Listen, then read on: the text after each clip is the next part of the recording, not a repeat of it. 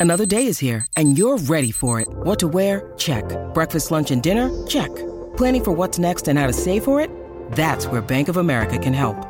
For your financial to-dos, Bank of America has experts ready to help get you closer to your goals. Get started at one of our local financial centers or 24-7 in our mobile banking app. Find a location near you at bankofamerica.com slash talk to us. What would you like the power to do? Mobile banking requires downloading the app and is only available for select devices. Message and data rates may apply. Bank of America and a member FDIC.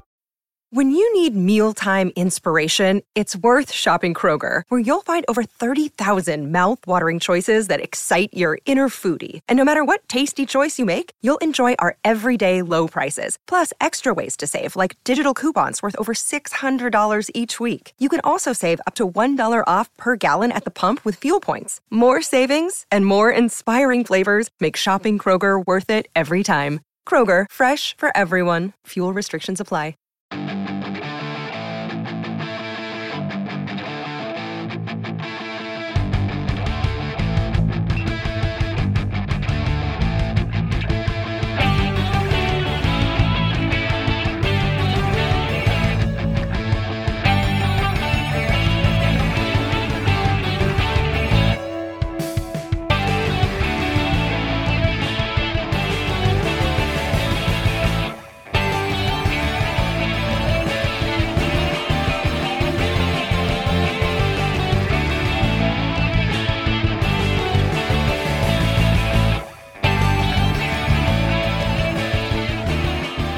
Hello out there, Morris speaking. Welcome to episode 164 of Love That Album podcast, proudly part of the Pantheon network of music discussion podcasts. So glad you could join me.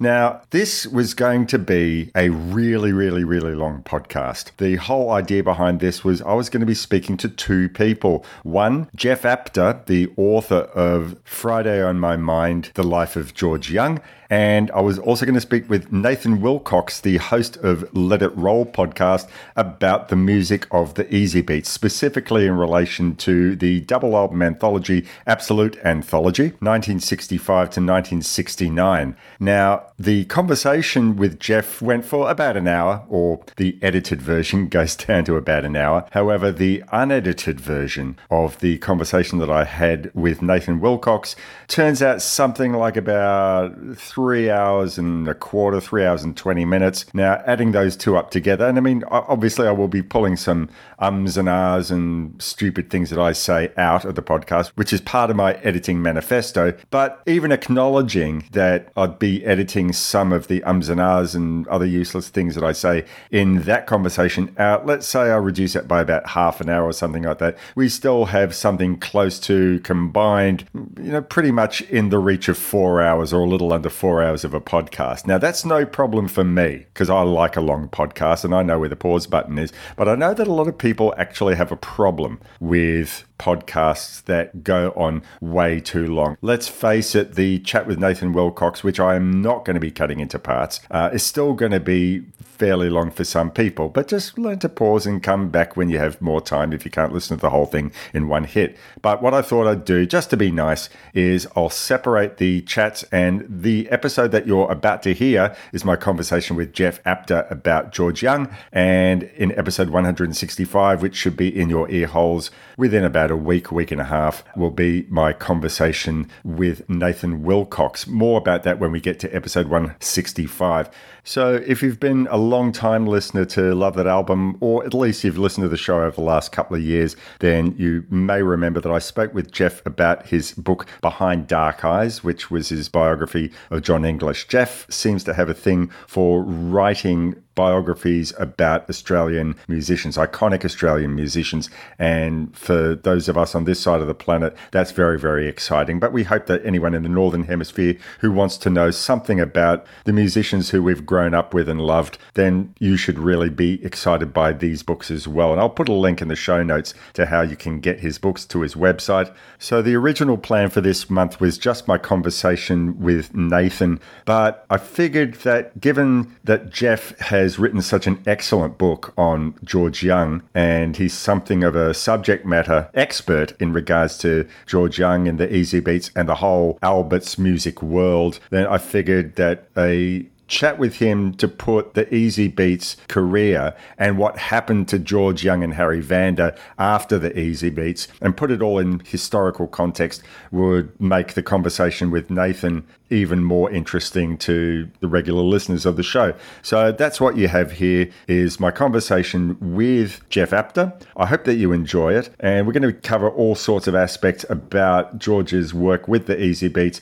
what happened with Vanda and Young, how they set up their empire in Australia and there was a specific time between the end of the Easybeats and before the birth of Albert's music as a cultural force in Australia with bands like ACDC and the and Rose Tattoo and artists like William Shakespeare and Flash in the Pan, which was Vanda and Young's own musical outlet in the mid 70s. I thought that this was going to be a really excellent way to put all that sort of stuff into context. So the conversation with Nathan about the music, and actually a lot of that ended up being historical context as well. So a lot of history over the next couple of episodes. I thought that this would be something of interest to the listeners who might be fans of the Easybeats or might be fan of Vanda and Young post Easybeats. Anyway, look, hopefully you enjoy all this. I'll come back at the end of the conversation just to talk a little bit about the next episode, which focuses on the Easybeats with Nathan. But meanwhile, enjoy my conversation with Jeff Apter. Joe will give you the contact details and then we'll be back to speak with Jeff Apter. I got a dusty old pile of vinyl records sitting on my floor. We hope you're enjoying the show. You can find previous episodes at lovethatalbumpodcast.blogspot.com, or you can get it along with any of the other great music discussion shows at rockandrollarchaeology.com, all part of the Pantheon Podcast Network. To keep up to date, subscribe to the show via Apple Podcasts, Stitcher, Spotify, or your podcast app of choice. You can email Morris with feedback or album suggestions at rrrkitchen at yahoo.com.au. Join the Facebook group at facebook.com slash groups slash love that album and start a music related discussion.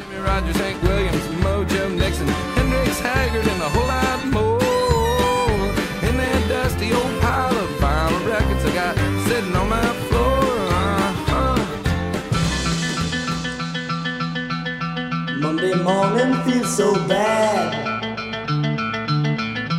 Everybody seems to nag me. Coming Tuesday, I feel better. Even my own man looks good. Wednesday just don't go. Thursday goes too slow. I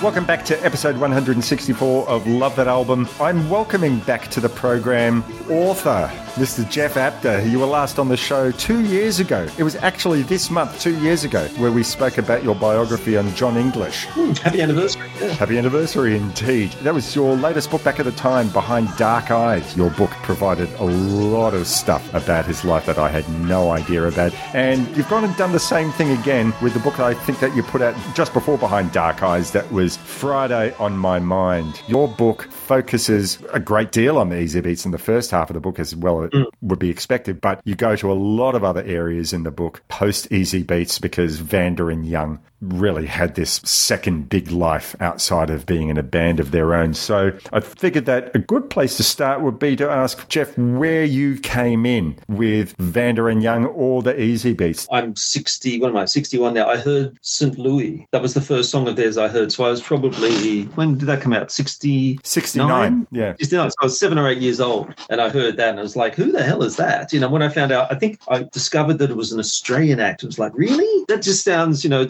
why would an Australian act be singing about somewhere in America? You know, what's going on? It didn't make any sense, but I love the song and it really stuck with me. And then from then on in, it was as I moved into my big peak sort of music fandom period in the 70s. I remember seeing Stevie Wright at, I think it was called the Concert of the Decade at the Opera House steps of the forecourt. Oh, you were at that? played- yeah, yeah, and he played Evie in full.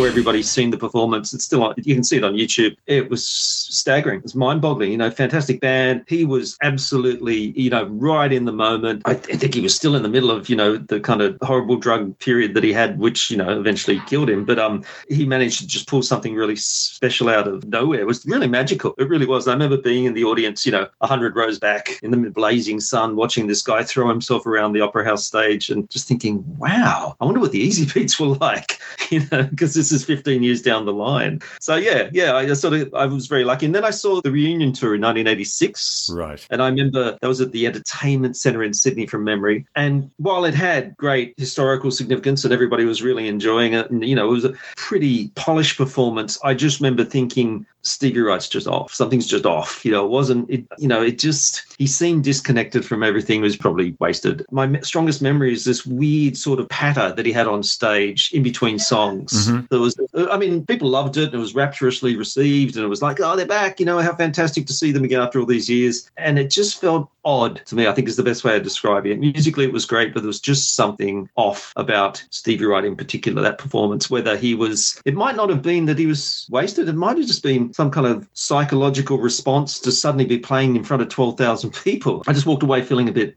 unsatisfied or something. It was, it was a really strange performance. Gonna have fun in the city. Be with my girl, she's so pretty.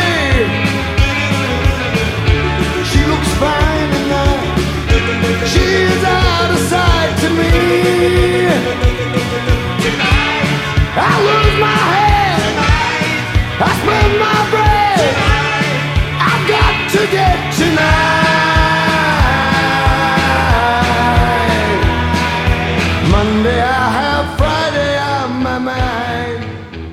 Fortunate enough, I guess, as a listener and a fan to sort of drop in at these unusual and, and, quite, I guess, quite significant moments in the, the whole Vandy Young, Stevie Wright career. They were things that got me started, you know, when I was writing the book, because it's always nice to be able to draw on some kind of personal experience rather than do the deep research, which I need to do anyway. But, you know, sometimes when you can really call on a personal experience, it makes it much more fulfilling as a writer and hopefully as a reader. For me, it was probably not until the Absolute Anthology album got released in the early 80s. And I think I picked up a copy of the double album secondhand about 84, 85 for $10 when a secondhand record cost 5 or $10. but my connection to Vanda and Young, like I guess a lot of people my age, I'm only a few years younger than yourself, was through their empire in the 70s. I mean, obviously there was George's Kid Brothers band, some obscure little band, I don't know, can't remember the name.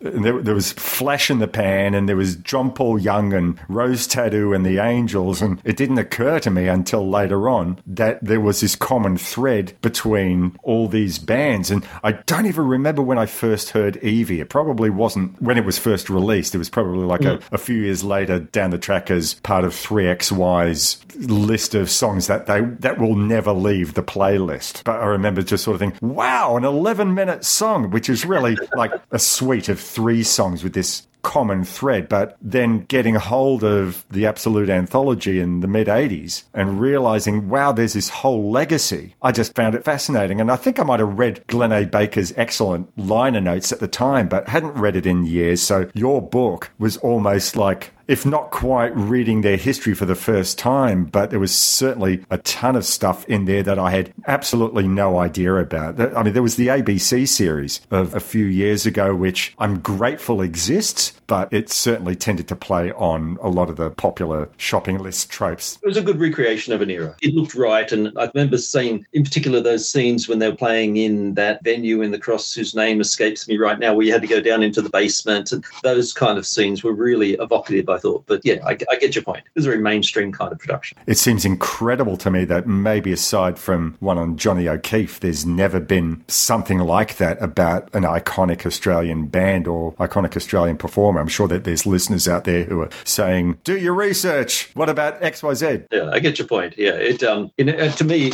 it was as a writer, it was kind of refreshing to think that there is a life for these stories to beyond writing books or whatever. You know, to have something like that's sort of my ultimate goal to have something picked up and produced as a streaming service miniseries, something like that. I think that would be fantastic. There's actually a great story when they were making the Molly Meldrum series. The guy, because I wrote a book about Shirley Strachan, the guy who played Shirl in that series was running around the set apparently waving my book saying, This is the story you should be doing, not this one.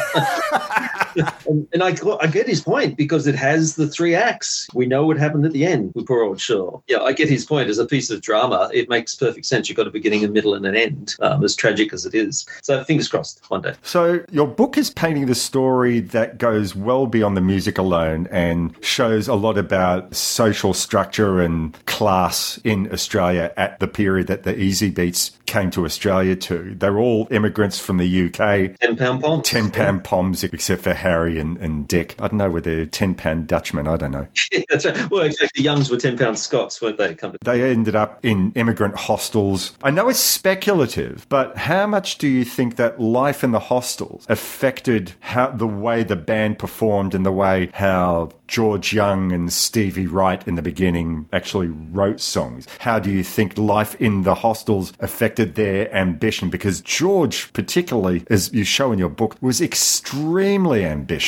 Yeah, absolutely. Well, I mean, it was a great place to want to get out of, essentially. I can't talk about creative influence really, but I could certainly say quite confidently that spent a few months on the hostel, particularly coming the contrast between life in Glasgow and then, you know, the, the weather. You know, suddenly you're in the middle of this crazy summer. What the hell is heat? You know, they'd never experienced things like that. And there was a lot of violence there. They were living cheek jowl and presented an opportunity, particularly when the Beatles really hit. A band presented the opportunity for them to get to strive for a lifestyle that was far beyond what they'd experienced on the hostel. So there was definitely a great motivation to get something going. And it was the right time. You know, like I say, the Beatles hit. It was 1964. And suddenly everything changed. The potential to be in a band and to actually be successful, make a living, see the world, meet a lot of girls, it opened up before them. I'm sure, as far as George is concerned, and all the other guys as well. I mean, they all met in and around the hostel. Snowy Fleet was staying in a different hostel. He was in the East Hills one. Dick Diamonde, from memory, was living nearby, as was Stevie. You know, they all, but they all congregated at this place, and they all lived very similar working class lifestyles, came from very similar working class backgrounds, and saw the band as a real opportunity to live a different and, and bigger and more exciting life. Yeah, no doubt about it. It's long been common knowledge that the Easybeats were the most popular band in Australia at that time for a period. And certainly the songs of Vanda and Young have long been held up as one of the greatest songbooks in popular music. And I want to come back to that specifically as a question later on. But during that period of their popularity in Australia, there were acts that sort of came and went with their popularity only in that period. So, you know, Bobby and Laurie and MPD Limited from the Go label, and even tougher bands that sounded more in the Easybeats vein, like uh, the Purple Hearts featuring Lobby Loyde. Uh, the, Yeah, maybe the loved ones as well. Yeah, yeah. uh, the Missing Links, a little bit later on, the Loved Ones, the Atlantics, and the Sunsets, who went on to become Tamam Shud.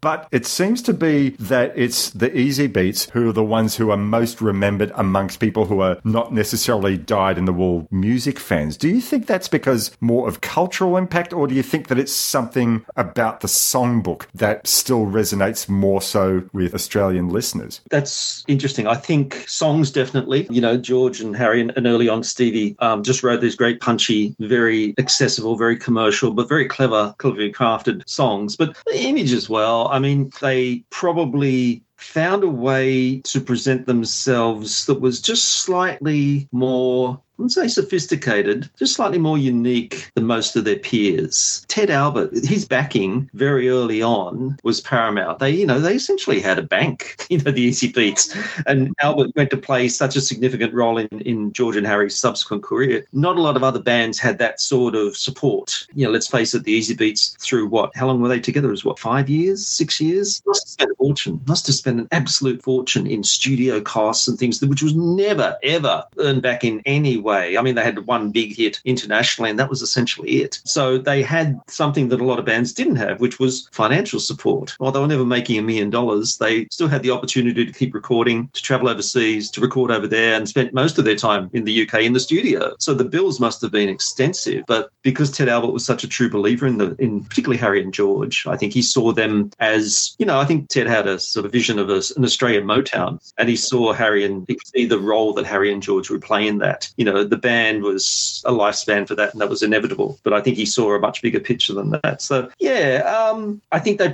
you know, they looked slightly different. Stevie Wright, you couldn't take your eyes off him. Harry and George weren't bad looking roosters themselves, you know. So there was a lot, you know, musically, musicians would come and see them play, but also a lot of girls would turn up because they were good looking young guys, you know, playing in a rock band. So those simple things, they really covered a lot of different bases, if you know what I mean. I'm sure there were a lot of musos standing up the back of the Easybeats gigs going, oh, yeah, I suppose they're all right. Yeah, yeah. You know what I mean? You know the guys, the ones who lean against the bar and like, yeah, all right, yeah, okay. All the girls want to take him home, and all the boys reluctantly want to buy them a beer. That's exactly, and that's a really good way of describing, I think, the impact that they had. But like I said, there was that one particular player in the background, Ted Albert, having his support essentially from what, 1964, 65 onwards. And for Harry and George, it continued for the next 30 years up until Ted died. It seems like it's an obvious comparison, but Ted Albert really was the Brian Epstein of the Easybeats because, like Brian, he came from a family that was older and more conservative in what they did. But Ted was the young one and said, I want to support this. And so they said, All right, Ted, off you go. Do your young person thing. business was music, but not the way Ted envisaged it. It was songbooks, it was musical instruments. Right. You know, there's, this great story that the Alberts were such an integral part of Sydney. I guess what you'd now call A-list celebrity is that the summer season didn't begin until their boat, the Boomerang, sailed through the heads of Sydney Harbour. It was that kind of stuff. They were a very, very big part of the Sydney social scene, Sydney elite. They were very wealthy, and Ted was sort of wasn't the black sheep because he continued with the family business, but he had a different vision for the family business. I think Brian Epstein is good. I think he is also a lot like Berry Gordy of Motown too. I think he had that vision of you know creating a musical empire. And when you look at the diversity of stuff that eventually came and was produced in Alberts, it had a touch of Motown about it. You know, you a lot of different styles of music. It was almost like you had a list of we need a bubblegum pop act, William Shakespeare. Okay, cool. You know, we need a female singer. Oh, let's get Alison McCallum. We need a, you know a couple of hard rock bands. Let's get ACDC. You know, everything, every category seemed to be covered really adequately with George and Harry's fingerprints on each one. You can't stress how significant a role he played in their evolution, I guess, and the simple fact them maintaining a career, George and Harry, for, like I say, 30, 40 years, whatever it was. Yeah, long time. It's, it's actually a really interesting point that you bring up there about diverse acts like John Paul Young and William Shakespeare, because uh, for those listeners out there who weren't in Australia in the 70s, so Albert's the label that, well, actually, it wasn't really a label when the Easybeats were around. They were on Parlophone in Australia, but Albert's was a publishing company. But when they, it became a record label in the 70s and Vanda and Young, they had their fingerprints across all these different types of acts, you know, your John Paul Youngs and William Shakespeare's for the, the disco and the pop and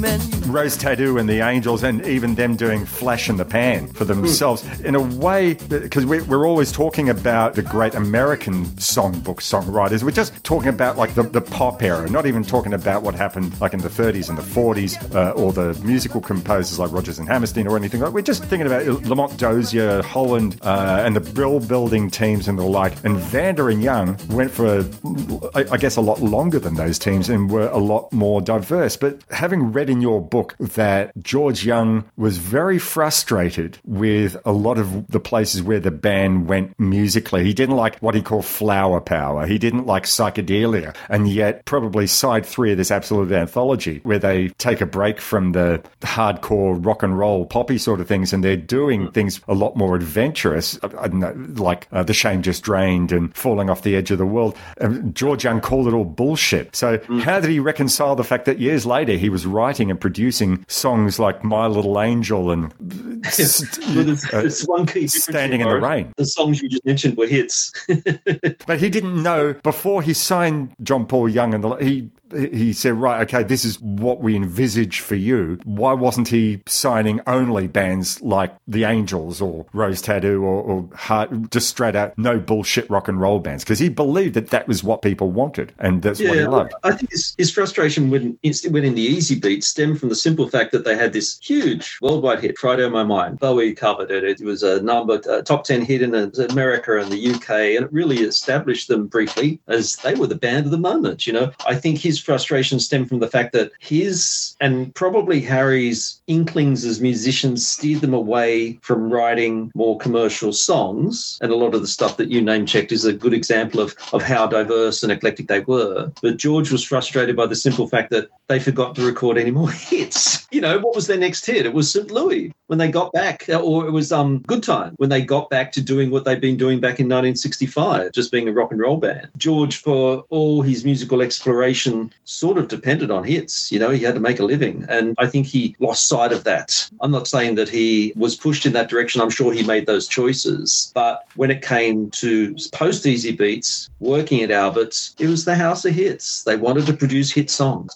They, they had their harder rock stuff, which I guess was a little less targeted commercially, but they had very much a vision in mind is to have songs on the charts, to do well, you know, commercially, to write hit songs. And I, you know, I think maybe George also came to the realization, and I think it's an important one, is that there's as much craft in writing a hip hop song as there is in writing something like, I don't know, Falling Off the Edge of the World, you know, uh, which I think is, you know, an amazing ballad, but it was never going to be a number one hit. And then George and Harry, once they got into the studio at Albert's in Sydney, they were playing with tape loops and being very experimental on pop songs. So I think he got his creative urges were fulfilled, and at the same time, his commercial instincts were fulfilled too. So he sort of found the middle ground that perhaps he ignored in that second half of the Easybeats career. But yeah, that's where his frustration stemmed from. I don't think he dismissed those songs. He said, yes, he did. He said, yeah, it was shit. But I think he was just frustrated by the simple fact that they'd forgot to try to record hits as well as experiment in the studio. What seems unusual to me, though, is like about 1967, 68, uh, music was changing. It was hmm. no longer about the two and a half minute pop hit. Looking in England and in America,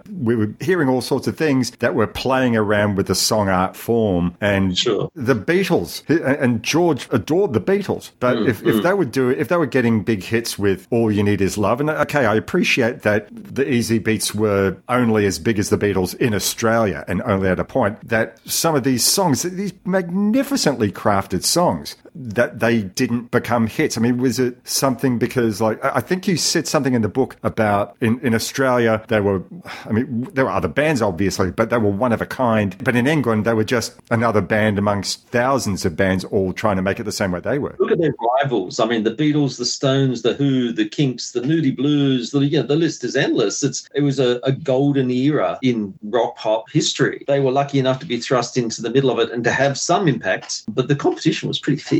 I mean, these people are, you know, the, those bands that I mentioned were producing great singles almost on a monthly basis, as well as doing art projects, as well as doing Tommy, as well as doing Sergeant Peppers. These bands still had the ability somehow to cough up hits at the same time. So I guess that's what George felt he, sort of missed that ability. But what you said about these great productions that they came up with at that time, that says a lot about their int- con- the continued interest in the band now. You know, as we spoke off mic earlier, you've got people in Canada, you've got people in America, you've got people all around the world who are digging into the back catalogue of this band and going, God, they're amazing. Why weren't they superstars? Hmm. You know, so, and a lot of it is art. They're discovering those, you know, studio pieces that George and Harry really crafted and really put a lot of work into creating. But as I say, you know, George just felt we should have had hits to go with it. Maybe not necessarily with those songs, but with other songs that would have kept us current and, you know, I guess in the public eye and on the charts so that we could go and do all these other things. So that's what he felt they missed out on. And also were, you know, the usual band problems. I think Stevie Wright's drug problems had started. I don't think Dick Diamonde was, he was raised in a very religious family. And I don't think, I think he had this conflict about being in this hedonistic rock and roll band and also being quite, you know, his parents were very evangelical. And it was, he ended up becoming a minister. So uh, we know which way he ended up going. And uh, I think Snowy was uh, the most pragmatic of the band. You know, he ended up running a building company very successfully. It's fair to say that not all members of the band were completely convinced that this was going to going to be the only thing they ever did. There was a point there where they probably just saw it as a, an adventure. Leave Australia, go to the UK, see how we go. Oh, we had a hit. How fantastic was that? We toured America. That's great. But maybe that was enough for some members of the band. You know, maybe George and Harry really were the driven ones, and Stevie was the one who enjoyed being a rock star. Certainly, he was one of the greatest frontmen. He set the template. I was watching on YouTube. I've lost count how many times I've rewatched this over the last few weeks, but their performance of Good Times on Beat Club, the German show. Yeah, German show. Yeah, And he yeah. does- He's like like rock and roll Nadia Comaneci, isn't he? He's amazing. Yes, you know. yes. The, the camera's like on the ground, and he's just jumping away, and then he does the splits at the end of the song. It's oh, absolutely amazing. I'm sure that Bon Scott was watching and thinking, "I think I, yeah, I like this Stevie Wright fella." Yeah, yeah, yeah, absolutely. That's a very good anal- analogy, actually. I think old Bon, he had ambitions to be a rock star, and uh, I reckon he would have taken a few pages out of the Stevie Wright playbook for sure, on stage and off.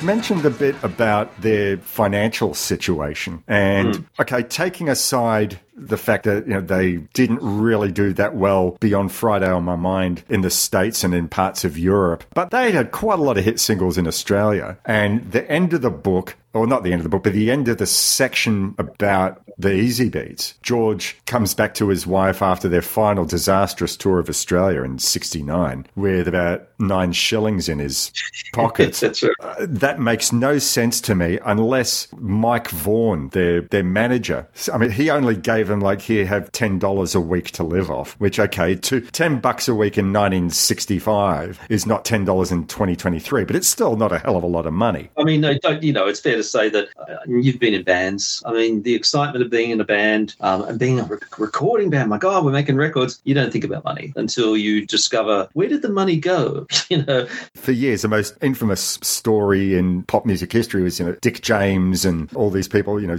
taking their cut from the Lennon and McCartney songbook. They might not have gotten at the time everything that they were owed, but they were still millionaires. And the fact that the Vanda and Young, or or really for that matter, Wright and Young songbook, which was mm. where those were hit singles, undeniable hit singles in Australia, and yet at the end of it, because they owed money to studios, I don't get it. I thought like maybe I, know it was a different time and with that musicians are a lot cleverer about business dealings now but it just still seems I'm, I'm flabbergasted to think that at the end of a, such a run that they still owed money someone was taking the money and it wasn't them the business people always get paid first. the manager always gets his cut. The pub music publisher always takes their cut. The record company always takes their cost. And what's left is for the band, essentially. So, yeah, I mean, the Beatles were still only getting pennies on the record sold, on each record sold, until uh, they sort of wised up to it. And I think that was when, after Epstein died, if I remember, when they brought in Allen Klein and all that drama happened, I think they started to realize that they weren't, people like Dick James were making a lot more money than they were, even though they were successful. I guess with, you also got to factor in with the Easybeats travel. They based themselves overseas. The costs would have been astronomical, I think. Uh, you know, you had to maintain a band. It's not like they could go home at the end of every day. They had shared houses in London and things like that. Very similar to the early ACDC story as well, you know, where they set themselves up in a band house in London, weren't making any money probably until, boy, late 70s, I guess, you know, around Highway to Hell. So it's not an uncommon story. It is a bit of a, a mind blower when you think about how successful they were. But, you know, it was just the nature of five young guys who weren't looking, weren't thinking about money. They're just thinking about, you know, success and enjoying the ride. And then suddenly, and it's such a classic story, you know, suddenly at the end of that journey, I think there's a scene, um, I think I depicted in the book. I've certainly seen it. Maybe I saw it, maybe it's in the TV series, where at the end of the Australian tour, you know, I think they're up at the cross somewhere and they go to the office of their manager and I think they all got, it might have been $800 each. And that was essentially the sum of their entire five, six year journey as an easy beat. What a kick in the pants that would have been. As you say, by the time George got back to London, he'd spent all that on travel. And uh, yeah, I think it was nine shillings. He had a bottle of scotch and he had a teddy bear for his daughter. And he dropped the bottle of scotch before he got inside.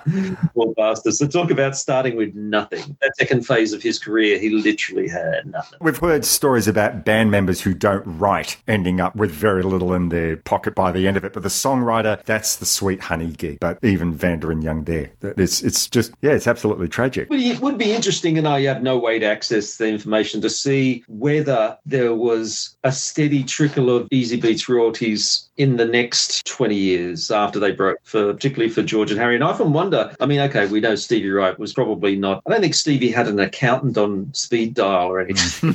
I think the money that came in went out pretty quickly, but he would have been seeing a trickle of income for a long time. Radio airplay, record sales, and, you know, every, it seemed like every five years or so there was another Easybeats tribute. You know, there was quite, there's been quite a number of those, those tribute records. So there would have been, I think, obviously for Harry and George, there was a much bigger income stream once they became producers and songwriters for hire. But I would have thought that there would have been a steady trickle of money over the next 20 years, I would guess. Yeah. Not a huge amount. I mean, I know what it's like as a writer where you're depending on, uh, you know, a stream of royalties from different projects to basically keep you afloat. So I understand how that goes. But, you know, if you if you become a bit more business savvy, which I reckon George and Harry definitely did, they made sure that all those mistakes that they made, and again, it's in the book about all the mistakes we made both creatively and professionally, they were not going to repeat. And they certainly made sure that Malcolm and Angus in ACDC learned those lessons that um, Harry and George had learned in the Easybeats and made sure they didn't repeat them with ACDC. Yeah, oh, look, I was going to ask you about that specifically. I've got this picture in my mind of like a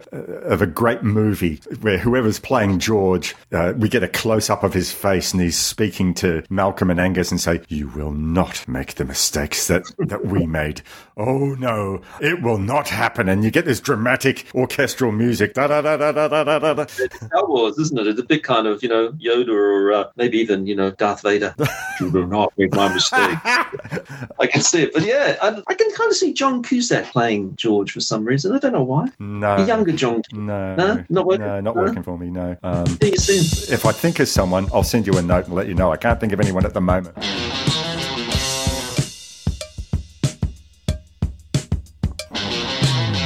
When I was just 12 years old, my daddy set me on his knee. He said, Now listen here, my boy, this is how it's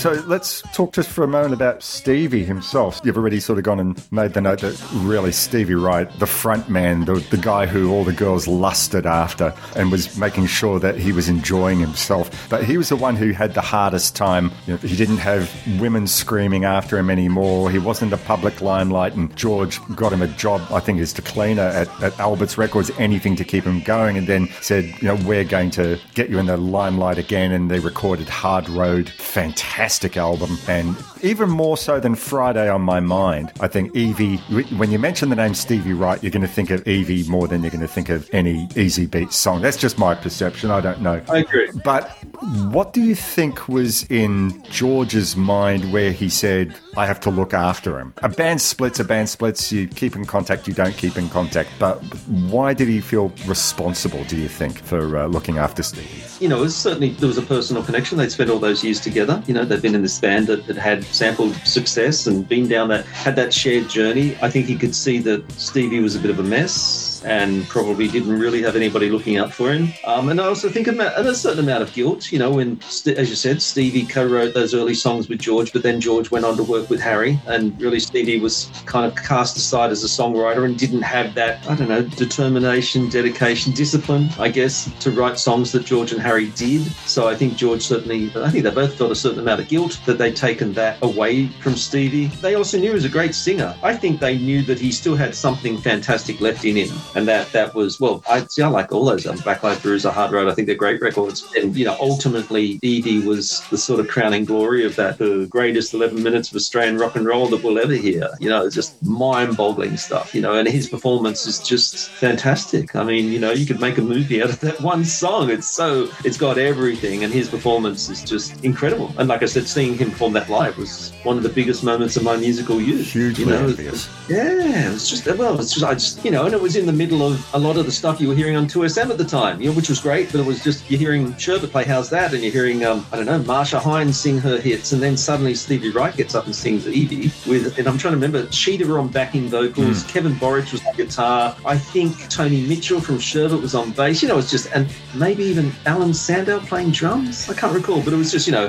the super, the Aussie super group of the time, but Stevie just, yeah, I'm just repeating myself, but you know, he's just mind-boggling. It really was. And the more I talk about it, the more I cast myself back to that that afternoon. You know, and thinking, "Holy crap, this guy's fantastic." But going back to your question, yeah, look, I think George felt a certain amount of guilt and also some responsibility, and also he knew that Stevie was a great singer. He wanted to give him great songs. You know, he thought that he could make still make great records, which Evie proves beyond all shadow of a doubt. No, definitely one of the greatest frontmen and one of the great singers in the Australian rock and roll, and, and also to have come out from that era because we also had um, like in the '60s, you know, Gerry Humphrys of the Loved Ones, one of the great rock and roll screamers ever, I think. But you know, we're not talking about him as much. And but Jim Keays, like Jim, yeah, Jim. Keays, I'm so glad that Jim Keays had that final shot to record a couple of albums. Let's talk about an era that we spoke about before we started recording. That was the four year binge, as uh, George Young called it. So, for those people out there who haven't read your book yet or may not be aware of Vanda and Young history,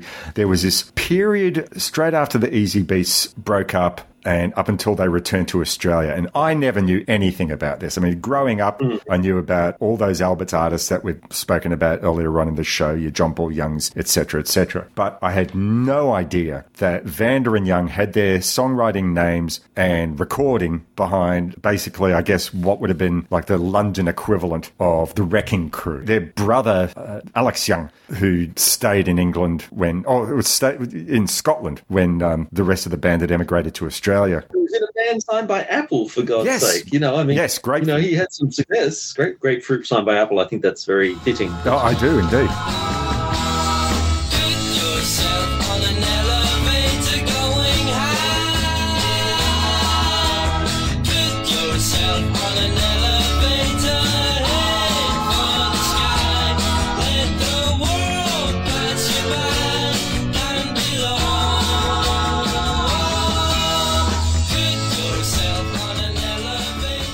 So he became like one of their go-to musicians in this band, the Glasgow Mafia. So I just wanted to talk a little bit about some of these songs. So uh, as we were speaking about off mic before, as well as doing like a whole chapter or two on that period and talking about all these singles that were released, and some of them were fake bands just to put out a name out there, and some of them were real. Ted Mulry was part of that early period. You know, he was the balladeer before before the Yeah, before the uh, Ted Mulry gang became like the the cock rock band that they were. Like in, Well, before Ted became Ted, he was Steve. in- you yes, know? yes. So I want to just talk a little bit about some of these acts. I'd love you to tell the listeners out there fantastic story about inverted commas band called Paintbox, and they had a single. Uh, I think it might have been the B side. Was there's the one that I heard song called was it Can I Get to Know You?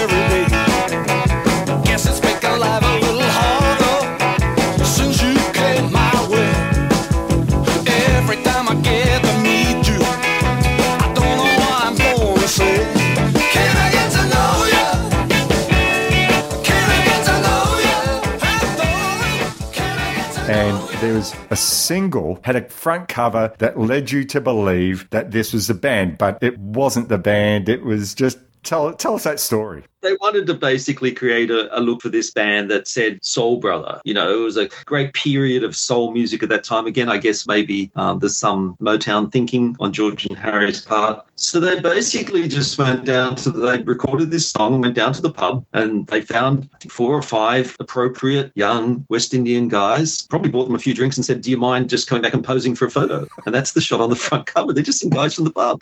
And it's perfect. They look great. And you think, Oh, wow, this must be some new band that's, you know, playing in New York or, uh, you know, they're maybe in Detroit or no, they were just a few blokes who drank down the local pub near where George and Harry had this little studio, you know, trying to come up with their own version of the Brill building. I, I just thought that was a stroke of genius. All along, it's just Harry and George and their session musicians and Alex. Yeah. Yeah, yeah, exactly. I mean, there was Eddie Ivana, and they wrote this great uh, biography about Eddie and who he was and his background. Eddie Ivana was just Harry doing vocals on a song, and Harry actually said he was relieved it wasn't a hit because he didn't want to go and have to go and pretend to be Eddie Ivana on top of the pops. it's a brilliant bridge between the Easybeats and what subsequently happened back in Australia. Right. It's these four years. It's a real apprenticeship for them. They'd learned a lot about production and songwriting in the Easybeats. They'd worked in the best studios in London with some really, really good people. And now they had to put it into action as, you know, songwriters and producers for hire. And some of the people they worked with did go on to big careers. I mean, there was um, is it uh, someone Pickett who went up was in the band Sailor, who had a couple of big hits. David Hemmings, the actor, who was in Barbarella and Blow Up. Well, he came in as a, a sort of lyricist for hire. I've got all these great lyrics. So all these people were moving in and out of their world that actually went on to do great things, as Harry and George did, of course. But it was it must have been just such a, a funny. They were really it was real hand to mouth. They did I think they did some commercials and jingles and things like that as well, just to survive. But as an education, like a musical education, uh, we need a soul song. Let's come up with something. We need a, a heavy rock and roll song. We need something, as you said earlier, that sounds a little bit like Creedence. yeah, we can come up with one of those. That's what they replicated when they came back to Australia. You know, when they were working with people as diverse as Rose Tattoo and William Shakespeare, they developed this ability to write stuff almost on call. I made a YouTube playlist, which I'll be including in the show notes for this episode of the podcast. But there was this uh, guy, John Miles, the song Why Don't You Love Me, which was very Southern soul. Uh, there was Earl Dalby, uh, Can't Wait for September, which was almost like a crooner sort of deal. And there was a group, I don't know whether this was real or not, but it- called The Hendries, uh, a song called Life is Getting Better, which was sunshine pop and a million miles away from anything that you'd associate with what you know about Vanda and Young. So do you think that they basically looked on this period as let's just perfect our craft, we'll worry about the finances later? Or did they always intend, no, we want to see what sticks and hopefully we'll have some hits? Well, again, I think, and it's very hard to prove 100%, but I'm pretty sure that Ted Albert was backing them even at that time, giving them some kind of financial support just to keep going. Because he always knew that Harry and George, when he set up Albert Productions, that Harry and George, he was going to get them back to Sydney. He was going to get them back. He he was going to make them an offer they couldn't refuse, essentially, and not in the sinister way. So I think they he, they was possibly, you know, he's probably paying their rent, you know, at that time, I would imagine, because they weren't making a lot of money out of it. They were trying everything. They were looking for hits, but they probably didn't really have the record company support for a lot of this stuff. You know, to come out on little labels. Suddenly there'd be an uh, obscure cover of a song in German that might be top 10. You know, those kind of things were happening to them. So it was, it was very random to me. It didn't seem to have a lot of the business structure, the record company business structure that they subsequently did with Albert's. And I'm sure Ted Albert was watching going, this is great. What they're doing is great. They're really, this is exactly what I wanted them to do to perfect the craft of studio,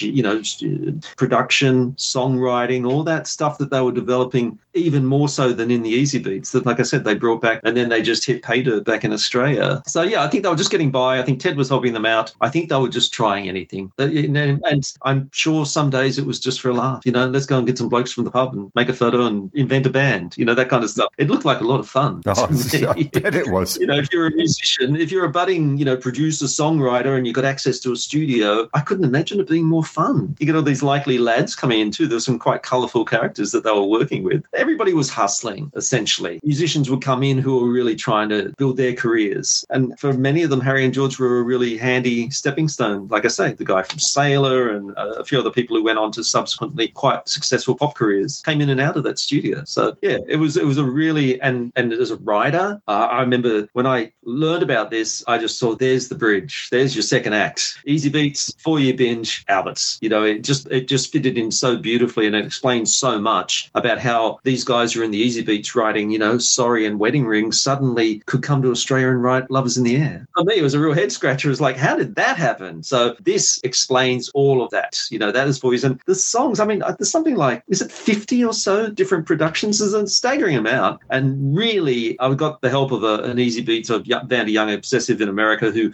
had all this information at hand, who very generously compiled a, a sort of index for the book of all these recordings. And your playlist is great. I mean, yeah, I think look, people will really enjoy it because there's some great songs in there. Songs that subsequently became hits like Pasadena and so on, which were in different versions um, back then. So there was some gold amongst this stuff. Certainly the songs in the playlist, they're not second rate, second hack type of things. I mean, they are perfecting their craft, but there's some bona fide great songs. But this is not Harry Vanda and George Young starting from day one. This is them saying, right, this is our next phase. It's not like they're new upcoming songwriters. They're saying, right, what do we want to do now? And I, I just found that a fascinating part of your book because it was something that I had no knowledge of whatsoever. The start of their next phase, I mean, I, I tend to sort of see what that uh, part three, if you will, them returning to Australia and going through all these bands. But, you know, we can't not talk for a couple of minutes about ACDC. And the part that I just found this fascinating how they started. I didn't know that Colin Burgess of the Masters Apprentices was like ACDC's original drummer. They did have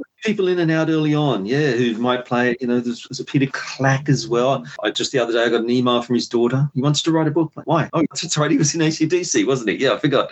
So yeah, there were there were a few people who drifted in and out before the to me the the classic lineup. I just also found it interesting, once again, through your book, it was George's sense of family loyalty and reciprocated by Angus and Malcolm that when they go off to America and Atlantic, I think it was, it said, no, no, no, no, we don't want those producers. We're going to give you a new radio friendly producer. And that just made no sense. I, okay, I mean, I grant you that it's true that what appeals in Australia doesn't necessarily appeal outside of Australia. But I thought one thing that always distinguished those Alberts recordings was the clarity of those Vanda and Young productions. You listen to those early ACDC songs. I think that one of the, certainly my favorite ACDC album is uh, Let There Be Rock. And the, Yeah, okay. that's where they sort of went from sounding like a hard pop band to being a really full on hard rock. And Yeah, Powerage does it for me, but it's exactly the same but thing. it's Yeah.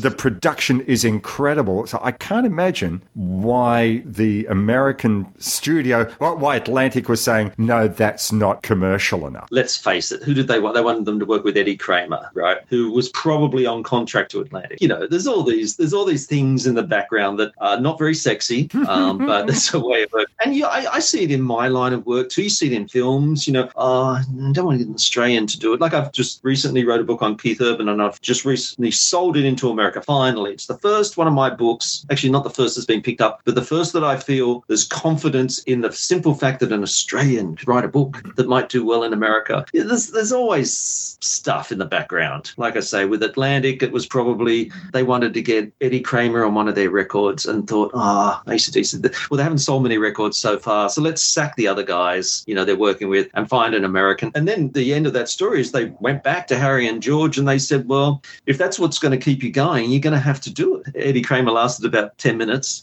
there's, a, there's a story about Malcolm calling Michael Browning, who was their manager, saying, you got to get us out of here. This guy's hopeless. You know, he might have recorded Hendrix, but he's not fit to work with us or something like that. And um, that led them to Mutt Lange, which of course, you know, then they exploded and uh, went crazy. But yeah, I would have thought, but you know, the other side of that too, to come to think of it, is that Harry and George came to work with ACDC later on. You know, they went back to the uh, much further down the line. So, in fact, I think the last record George produced was an ACDC record. Was it, was it Someone's Black Ice? Or? wrong. Yeah, I think so. Yeah. So, you know, their creative relationship with them continued. You know, they had to step aside. And can you imagine how tough that was for Malcolm and Angus to come home and say, well, here's the story. Our label's going to drop us unless we work with different producers. And George and Harry, to their credit, said, you know, that's what you're going to have to do. Well, I mean, all, all along, as we've been discussing throughout this conversation, George was as much about the business as he was about the creativity. So he surely would have understood. Yeah, yeah, yeah. I mean, that's it. That's what we were talking about. That he took everything from the Easybeats that they did wrong, and one of those was not really understanding how the you know the business of show worked. And um, you know, he certainly made sure that his brothers didn't make those same mistakes. The other thing too, George in particular was never off ACDC's radar. I'm sure that, and I'm pretty sure I, I write about it, is that even when they were commissioned to go and work with other people, they're still sending demos and recordings back to George to see what he thinks. So he was never really outed, never really pushed aside. He was always their mentor, if nothing else. And I think for years and years, you know, even after Bon Scott died, I'm pretty sure that they would have been using him as a, a, a sounding board for what they were doing. You know, hey, you know, George, can you listen to this? What do you think? You know, he really was a huge influence on them. And there's that great conversation that he has with Malcolm and Angus early on. And Malcolm and Angus come to him. They, I think they've recorded one album. They've had some success. And they said, should we be experimenting more? More? Should we be, you know, trying to be more than just this pub rock Oz rock band? And that's where George, you know, classically, historically, famously said to them, you know, no, you were in the most fortunate position of any band I know. You know what you are early on. Stick with it. They've been making the same record for the last 40 years. So, you know,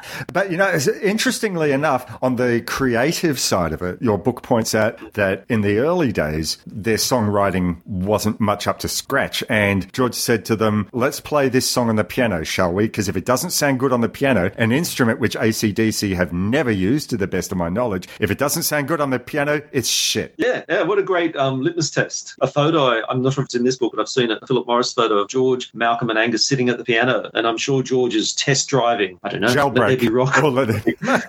Jailbreak. yeah, let's see if it works on the piano. Yep, it's good to go. You know, stuff like that is fantastic. And yeah, like I say, he was such a, a mentor and a role model and an influence and a sounding board. And just, he was the ACDC whisperer, I think. Even when he wasn't working directly with them, he was still part of that whole circle. Sure. You know, it's sort of like, I don't know if you've watched Daisy Jones and the Six. My wife read the book and then watched the show. yeah, okay. Well, the six, there aren't six members of the band, but there's this partner of one of the lead singer. And I always saw George as sort of that, the extra member of ACDC, probably throughout their entire career, I would think. That he was always there in some shape or form. It might have been business, you know. Hey, are we getting a good deal here? What do you think, George? You know, he was he was always there and thereabouts with them and, and, and a huge influence. And really, the, the, he was sort of their guru, I guess, particularly when it came to what musical direction they shouldn't take. Because he said to them, you know, my problem with the Easybeats is we tried to be too many things. We tried to be a psychedelic rock band. We tried to be write big ballads, and when we should have been writing more Friday on My Minds or you know St. Louis. But even Friday on My Mind isn't like a typical rock song that they'd written from the early days. It's, I'll probably go into this more into my discussion with Nate, but another thing that I think ACDC took off certainly the Wright young period of songwriting was riff making. ACDC took it to, they made a whole new art out of it. But you think like those songs like For My Woman or Sorry or uh, She's So Fine, they're riff based songs rather than compositional based songs, if that makes sense. Yeah, no, that makes a lot of sense. You're absolutely right. I mean, they've been they were building songs around Malcolm's riffs even after he died. sang a song, no time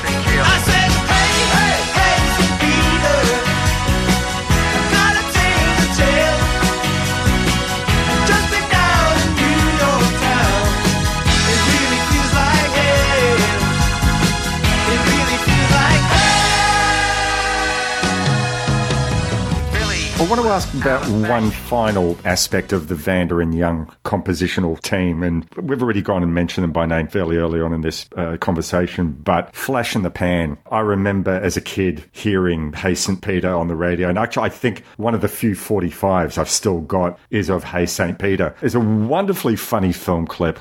There's there's a like a 90 second instrumental midsection with synthesizers and orchestration, or maybe one with one of the other, uh, and it's sort of a very uncommercial part of the song where they're going away from the lyrics, and it's a real experiment for the two of them, and yet it worked. This was the sort of thing that they were trying in the Easybeats to do that didn't work for them commercially. But here they put a 90 second instrumental bit in the middle of this song, interrupts this song. But personally, I love it and I think it worked. Uh, So, in a way, maybe that was a second coming of Vanda and Young as performers, uh, not just like I think they being- missed they missed being in a band. You know, Right, right. I mean, I, I listened to this song, and like in hindsight, I listened to some of their 80s material, War Games, Early Morning Wake Up Call. Sounds like the sort of song that would have been perfectly at home in an 80s dance club.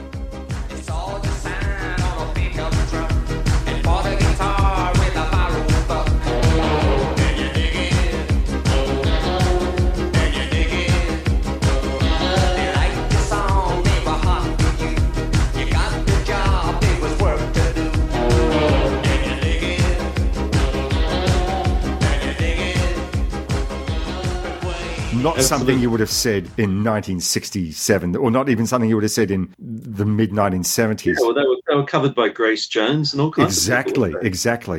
Think I think they missed being in a band, even though it was on it was a very '80s band. You know, they were a video and recording band. Do you think they were ahead of their time? Because I mean, they didn't quite get to that stage yet where they went in the eighties, and I was surprised to find out from your book that they had like about six albums in Yeah, going yeah, to the yeah, early well, nineties. I was surprised when I found it out doing research for the book. And it turns out that I've heard from at least one reliable source that they were working on a final Flash in the Pan album when George died. So maybe there's something somewhere because I, I don't think Harry's been in particularly good health, so it's probably not foremost on his mind. But I, I wonder whether there's something that might see light of day eventually, which would be really interesting to hear how they sounded in the 21st century. Because you're right, they were they were trailblazers. They understood the power of video. They really got that and had a lot of fun with it too. And you know, obviously by then they were studio masters, so they could really tinker and, and play with sounds and styles and, and and do it successfully.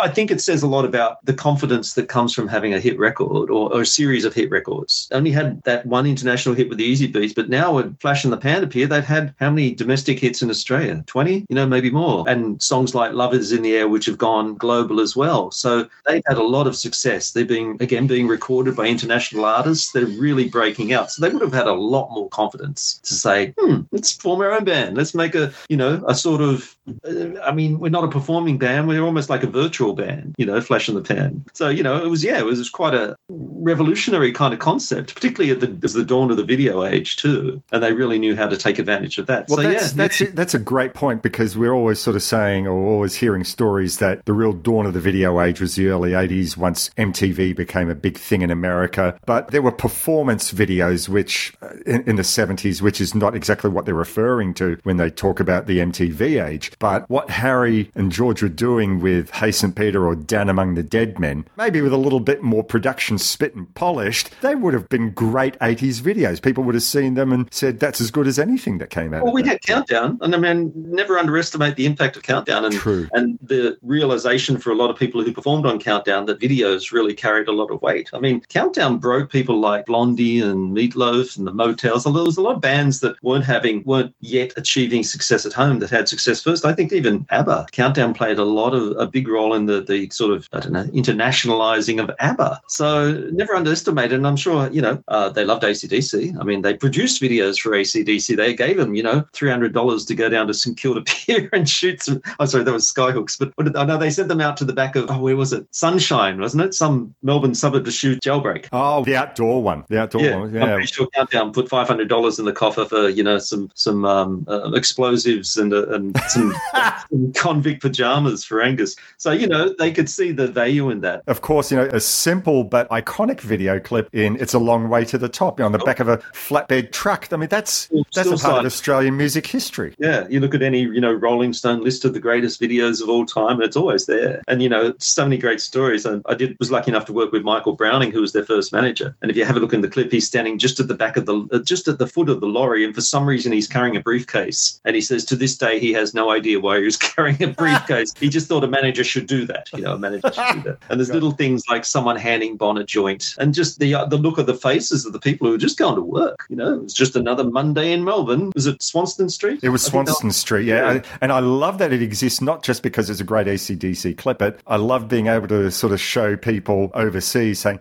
this is how my town used to look. Used to look, yeah, yeah, absolutely. Thanks very much, Jeff, uh, for your fascinating conversation. It's been great. What are you writing? What are you working on at the moment? Aha, what am I working um, A couple of things. I've just just about to wrap a biography of Neil Finn, uh, which will come out in August. Um, that's my 2023 book. Not all the projects I work on, people say, oh, you must really love the music of all the people you write about. And that's not always the case. I'm often more as interested, I have to be interested in their story, you know, what happened to the behind the scenes. But in Neil Finn's case, it was a great combination because I really love his music and I managed to write a lot about how certain songs came into existence. And for instance, you know, he would draw on a lot of experiences that he had as a kid, much, much later in life to write lyrics for, you know, songs like Private Universe and blah, blah, blah. So it was, it was really good fun to do and really a lesson learned. Never try to write about a subject and get their involvement in the book when they're just joined Fleetwood Mac. That's not, yeah, that's not a good idea. Yeah, bad move. Yeah. So, but you know, I didn't get his input, but I had worked with him on a couple of things in the past and had a lot to draw on. And finally got to see them just play a few months ago, a Crowded House down here in Wollongong. So that was a nice sort of conclusion to the book. But yeah, that comes out in August. I've also been reworking a few of my older books. I got the rights back on a number of older books and I've on-sold them to a new publisher who are sort of packaging them as a series of, they're calling them Australian music legends. And the irony is they're books about, I'm just looking at the post now, there's Marc Hunter, Jon English, the Bee Gees, and John Farnham, none of who were, were born in Australia. Doesn't matter. Right. It doesn't matter. They made their, their careers here. If they're if they're successful, we claim them as our own. Exactly, exactly. That's a, that's an that's as Australian as as Vegemite. Yeah, totally. And Russell Crowe, you know, well,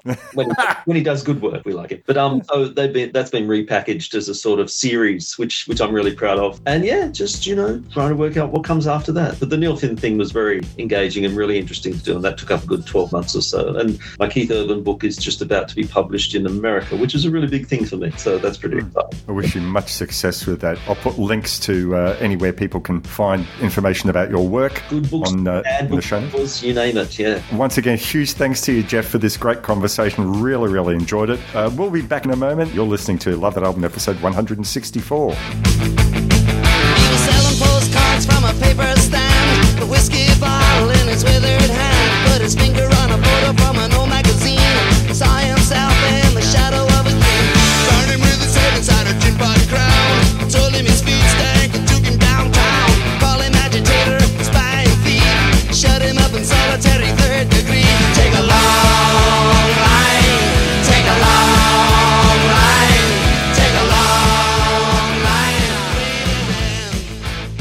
Once again, my huge thanks to Jeff for joining us on episode 164 of Love That Album. I hope you found that conversation as enjoyable as I certainly did. If you want to order any of Jeff's books, you can go find them at your local bookstore or you can go to jeffapter.com.au, order from them there and tell them that Love That Album sent you. And I'm sure that he'll do something nice like, I don't know, sign an autograph or something like that. I don't know. Anyway, it was a pleasure having him on. I look forward to having him back when we go to talk about Jeff Buckley sometime in the next 12 months or so. I'm sure that's going to happen. And he's also got, as he said, a fine book coming out about Neil Finn. Looking forward to reading that as well. Okay, so as I said at the start of this show, I'm splitting this whole Vanda and Young Easybeats conversation into two shows. Episode 165, which should be out about a week and a half or so from the time that this episode is released, will be my conversation with Nathan Wilcox of the Let It Roll podcast, and we'll be talking about the album The Easybeats Absolute Anthology 1965 to 1969. The conversation is more about a specific set of songs from that album, which delivers a particular arc in the band's progress more when you hear the show. Please feel free to get in contact with me about whether you enjoy the show, don't enjoy the show, think it's shit, think that there's other artists that I should be focusing on rather than all this old stuff. Personally, I like it, but I'm always willing to take your suggestions on board. Join the Facebook group, send me an email, all the details that Joanne gave you at the start of the show. Okay, so until next week or so, no, say next month, until the next week or so, look after yourselves, be nice to each other, and we'll be back in about seven to ten days with some more Easybeats and Vanda and Young conversation. All the best. Cheers.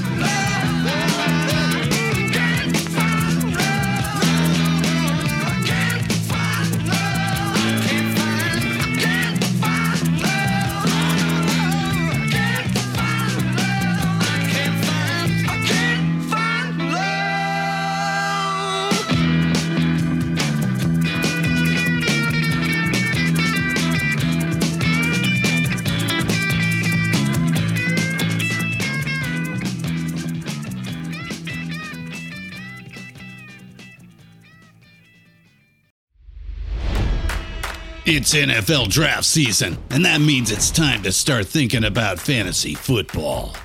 FantasyPoints.com features industry leading experts and prognosticators using proprietary hand charted data to help you score more fantasy points. FantasyPoints.com is the place to go for whatever kind of fantasy football you play. Whether you play fantasy football, daily fantasy sports, or do a little bit of everything, Fantasy Points has the meticulously researched content to guide you to victory.